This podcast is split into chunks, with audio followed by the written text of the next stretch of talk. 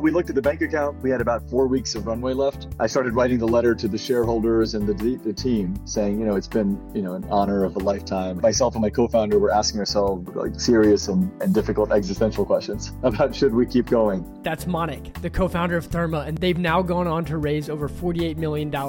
I wanted to know how do they get from there to, to closing around a few weeks later? You know, at one point I, I sat down with my, my wife and she basically looked at me and said, Look, do you really believe in the new product and, and, and what it could do? If not, no one will blame you. No one will hold you. You tell everybody we're, we're, we're wrapping things down. He ignored all the denials and focused on the data. How many founders, though, don't make this decision? They're operating on previous convictions that they had initially when they started the business, but if, if they knew what they know now, they might not continue. He looked at the data and, of course, the customer customers were pulling it. And the adoption was happening organically. Businesses were reaching out to us saying, we really want this product. The early interest came from the customer, not from us pushing it. But being authentically convicted yourself isn't always enough to get a round close. What did they actually do to get the round closed during March of 2020? Going and visiting investors in person. So, doing, as I was saying, tours in New York, tours in California, started really rushing through our fundraise to try to close it as fast as possible and really trying to keep our, our valuation where we thought it was was fair. We really saw momentum and decided to capitalize on the momentum.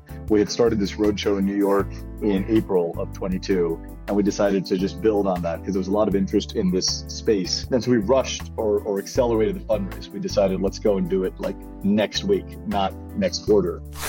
This is the Top VC Podcast, and I'm your host, Adam O'Donnell, based in San Francisco. I'm on a mission to help founders oversubscribe their next round by learning from top VCs and entrepreneurs. Uh, Manik and Lucas, super excited to have you on the Top VC podcast. Could you first give us an overview of what you're working on, uh, and then we'll dive right into some of the funding strategies that you've done? Sounds great. Uh, my name is Manik Suri. I'm the founder and CEO at Therma. Uh, we're trying to build clean cooling technologies to reduce waste and emissions caused by refrigeration, uh, air conditioning, and cooling infrastructure. Uh, we believe that there are ways to save businesses money, help protect human health, you know, the delivery of these goods, uh, food and pharmaceuticals require cooling, uh, but at the same time, preserve the planet's health. So it's a clean cooling startup based in the Bay Area. Uh, we're three years old uh, and excited to be here. Thank you for for having us. Um, I'm I'm Luca Stepman. I'm the VP of Strategy and, and Partnerships here at Therma. Joined the company um, about almost two years ago now. Um, coming from actually an investment background, um, working for an impact VC firm, met the company, met Manik, decided to join as chief of staff. Now transitioned to to this new role. So so definitely have seen um, the fundraise from from another perspective. Oh, I love that. I, I I worked at a fund called Mighty Capital after being a founder, and like I feel like that helped me so much with like what it means to raise a good round. And now being on your side, I, I bet that's a huge unfair advantage. Well, talk to us about the round that you closed in uh, Q1 of 2021 and then talk to us about the the round that you're going to be soon announcing now and would love to just know some of the most impactful things you did to close that round. Yeah absolutely. Lucas i'll i'll tee it up. Maybe you can talk about the 22 series a.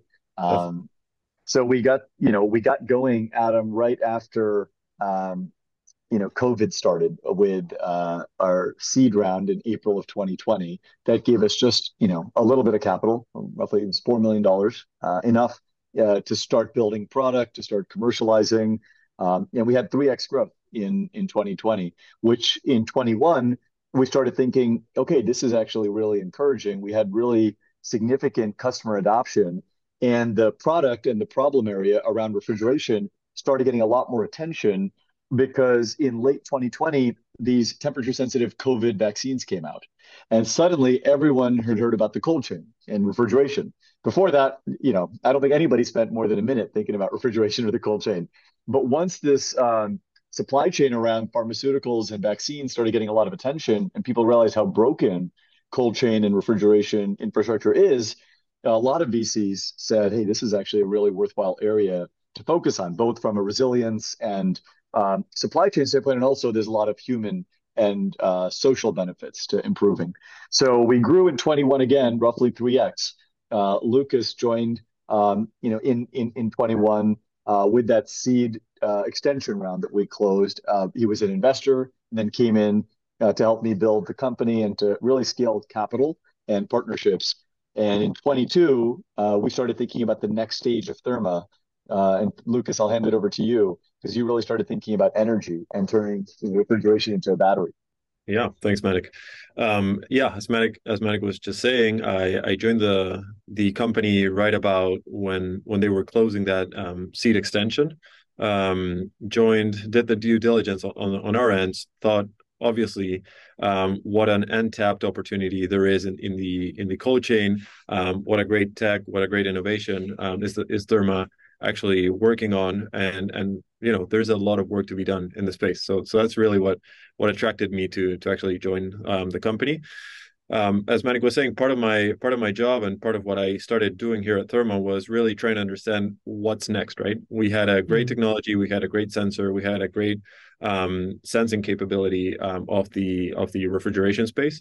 Um, we could actually transmit temperature and humidity reliably for the first time in any type of environment what do you do with that data, right? Um, there has to be something else beyond monitoring and, and acting um, on it. it. There has to be some sort of control dynamics that we could actually implement, and that's really the next turn of the of the company. What we actually started um, fundraising um, on our Series A, um, that was the messaging, right? We we can actually control devices. We can control devices to what purpose? To the purpose of actually uh, reducing energy consumption on the cold chain, and so mm-hmm. that's that's the idea. Refrigeration can actually act as a as, as a battery. It can hold temperature for a long period of time. Everything that is inside of a refrigerator can hold temperature, and that's actually buffering um, the temperature um, loss that that happens inside of a refrigerator. So, with with that in mind, and pegged with the idea of um, the incredible need from the um, utility grids to actually um, reduce the demand or increase our supply, uh, we are in the in the space of actually reducing demand for for electricity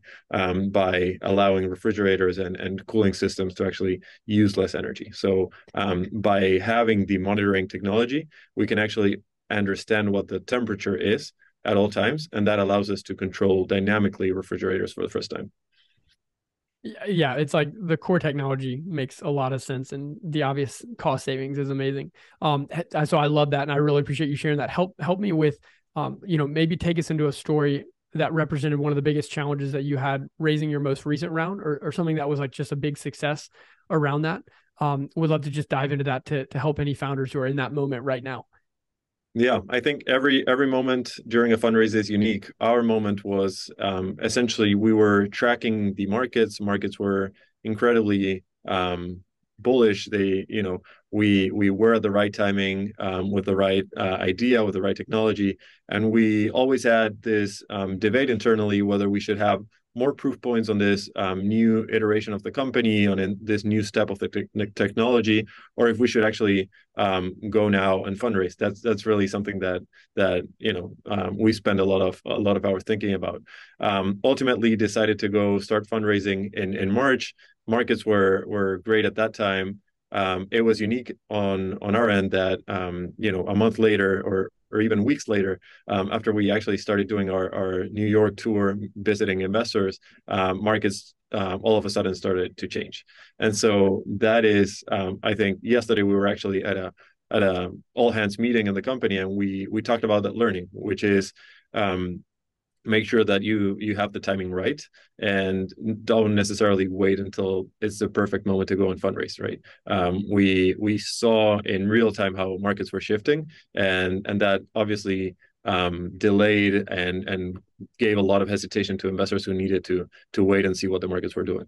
There were uh, you know many hard moments adam. Definitely i think you uh, you know the feeling as a founder but uh, the the moment that maybe stands out most uh, amongst many challenging uh, times was the early early days uh, of March 2020, right as uh, COVID was unfolding. We were in the middle of negotiations to raise a seed round, and we had gotten a term sheet signed uh, in February of 20. Um, in February, we were feeling pretty good.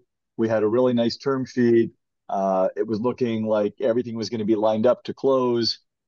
And suddenly, you know, the second week of March, uh, the lead investor who, you know, essentially locked in terms uh, called and said, you know, I'm sorry, but uh, this isn't going to happen. And we were right about to launch a new product called Therma that we were selling to restaurants, uh, hotels, and hospitality uh, businesses and you can imagine um, not an easy value proposition to justify when the world was literally shutting down indefinitely. So I was living in San Francisco. This was around the time when there was a lockdown being announced, and people were running to the local bodega and store to get toilet paper and stock up on essentials. And the term sheet went away, and I had been funding the company personally for five months, uh, expecting we'd lock in a series a, a, series seed at the beginning of the year, um, in you know end of Q1. And so we looked at the bank account. We had about four weeks of runway left. Um, I started writing the letter to the shareholders and the the team, saying, you know, it's been you know an honor of a lifetime, and you know, mm-hmm. I hope I can help you all. Um, and we were really myself and my co-founder were asking ourselves you know like serious and, and difficult existential questions about should we keep going or is this the time to to throw in the towel so that was definitely the hardest moment to uh, to recover from and raise capital and we ended oh, up raising capital six weeks later are you serious and you've since raised over 10 million dollars we have we've since raised over 30 million dollars uh, we haven't announced our series a but that was the the lowest of the many low points that have transpired as a founder. Um, and I have a lot of friends on the VC side. I worked in private equity, I worked in government. Um, probably half my friends are on the buy side. No one was returning my calls that month. I this is just incredible and I really appreciate your vulnerability because I think there's a lot of founders who are in those that season now. Uh, can you can you zoom into that existential conversation that you and your co-founder had around continuing or, or, or throwing in the towel, which sounds horrible, but like there is a time to end a business, and I and there you know it, there's nothing wrong with that in the big picture. We learn from it at the end of the day, but you chose to move forward. Can you help us like with those feelings and like the decision around that? Yeah, absolutely. I think um, it was becoming really clear uh, to both me and Aaron, my co-founder, that we weren't um, we weren't going to be able to raise capital on favorable terms.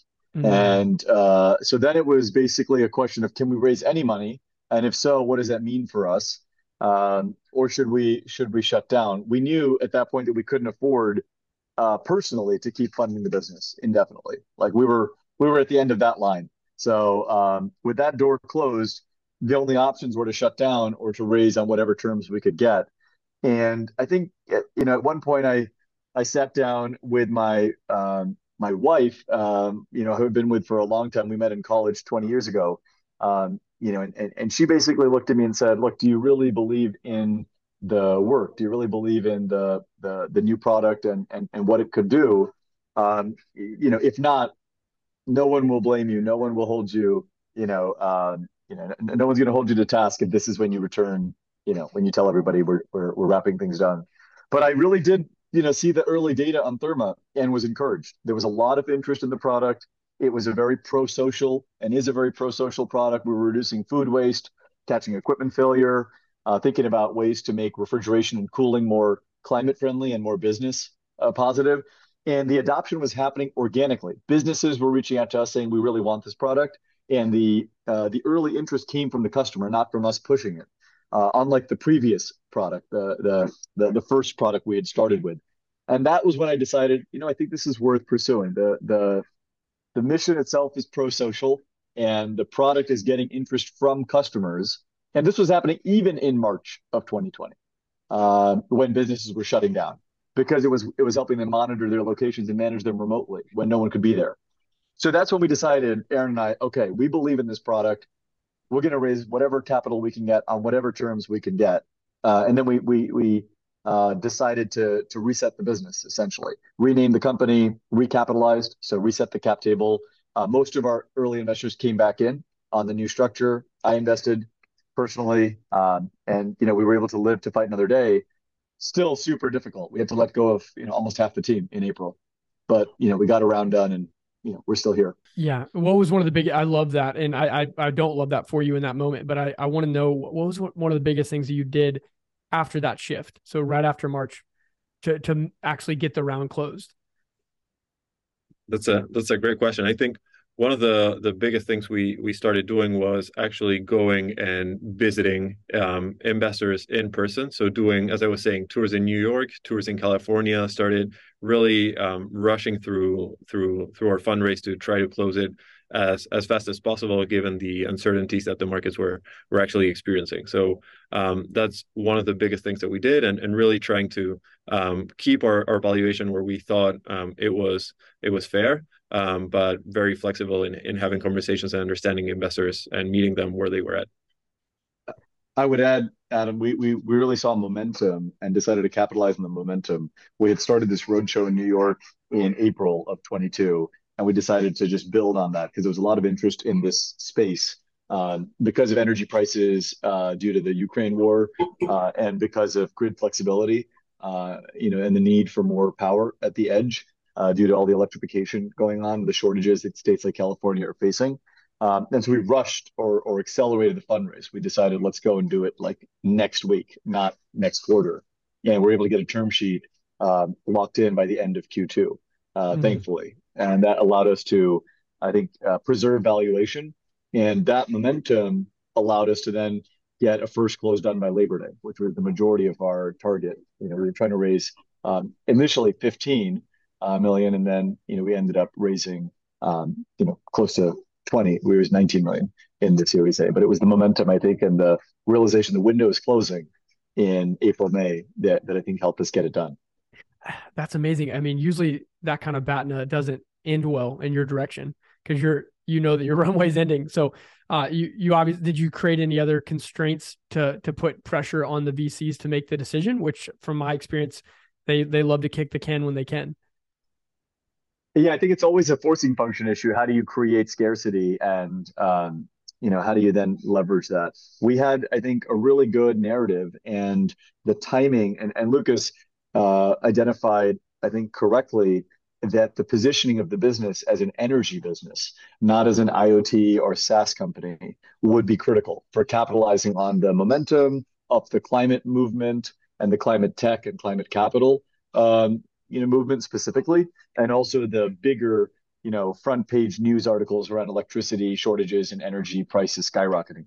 So the positioning I think really helped because suddenly went from being interesting to being extremely compelling, um, and I think that created a lot more FOMO. Uh, and multiple people saying, "Hey, this is a really interesting business now." Uh, you know, sometimes how you present or represent uh, and position, even if the same fundamentals and the same team and the same technology are are on the ground. That is really interesting. It's there's forces that are much bigger than you that you're now aligning within as the solution. And and all that media attention that you didn't create, it's now helping you get the round done. Totally. Exactly. I, just That's... just to, to, add to what Manik was saying, I think the the positioning around energy is is not just a, a obviously a positioning. It's really what the what the company is doing and how we're positioning our product to to actually um, go to market. But um, the the economic crisis actually had those silver linings where um, energy prices were spiking, where um, there was a need for for a technology like this on on energy savings. So it was also, I would say, opportunistic in in, in that regard. But aiming and targeting the investors that understand energy it was essential mm. for us mm. um, coming up the curve on the energy landscape having a thesis around it is is not for any type of investor and any type of vc so we i think um, won a lot of time um, by actually meeting with the right investors targeting positioning this is amazing. We're uh, we're right at time, but I just want to say thank you both for your time. Congrats on the success. I can't wait to see the continued growth. Um, this has been really helpful. Thanks for listening to another episode of the Top VC podcast. I'm your host, Adam O'Donnell. This is way more than just a podcast, it's a community, and I'm personally on a mission to help founders in whatever way I possibly can. So send me an email, adamfodonnell at gmail.com, or reach out to me on LinkedIn. Boom